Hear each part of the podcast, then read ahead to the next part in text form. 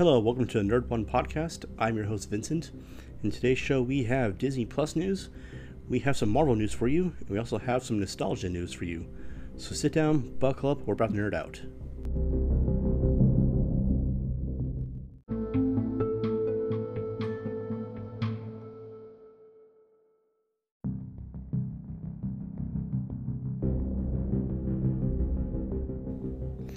All right, folks, welcome back. So, on today's show, starting off, Michael Biehn has joined the cast of The Mandalorian season two, though his role hasn't disclo- hasn't been disclosed yet. Yet he is rumored to be playing another bounty hunter. You may have heard his name because he was actually in the Terminator and the Aliens movies. He also worked on Planet Terror, which is part of the Grindhouse double feature. Now, if he's not playing a bounty hunter, does anyone want to guess on what he is playing? Also, uh, Bill Burr will be returning for season two of The Mandalorian. Uh, Bill Burr has confirmed this and says that he will reprise his role as a double crossing double crossing mercenary Mayfield from season one episode The Prisoner.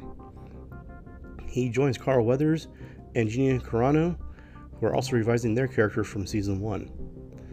It's being said though that production of season two has wrapped and that the second season is still scheduled for October on Disney Plus. Now, it's being reported that the Eternals is actually still in production. Scanline VFX Studios has said they are working on the movie, even though there is the virus outbreak. Initial, fil- initial filming of the movie has finished, and it's being said that the employees of Scanline are working remotely to hopefully meet the movie's deadline. The movie is still slated for release date and scheduled for November 6th of 2020. And, in, and a little fun tidbit though, it is said that the Eternals movie is supposed to reference Atlantis and Namor. It would be a good way to bring Atlantis and Namor into the MCU, which would also open the door for the Fantastic Four and eventually open the door for the X Men. And a little piece of nostalgia I was talking about is that remember back in the day when Sam Raimi made a Spider-Man movie? Well, if you do, that's that's that's right. You're you're in luck because uh, starting April 1st is coming to Hulu. If you're listening to this podcast, more likely you already own it. So it's not a bad thing though. I mean, it'd be kind of fun to stream on Hulu. So if you don't remember, it actually came out about six years before the original Iron Man movie launched, all the way back in 2002.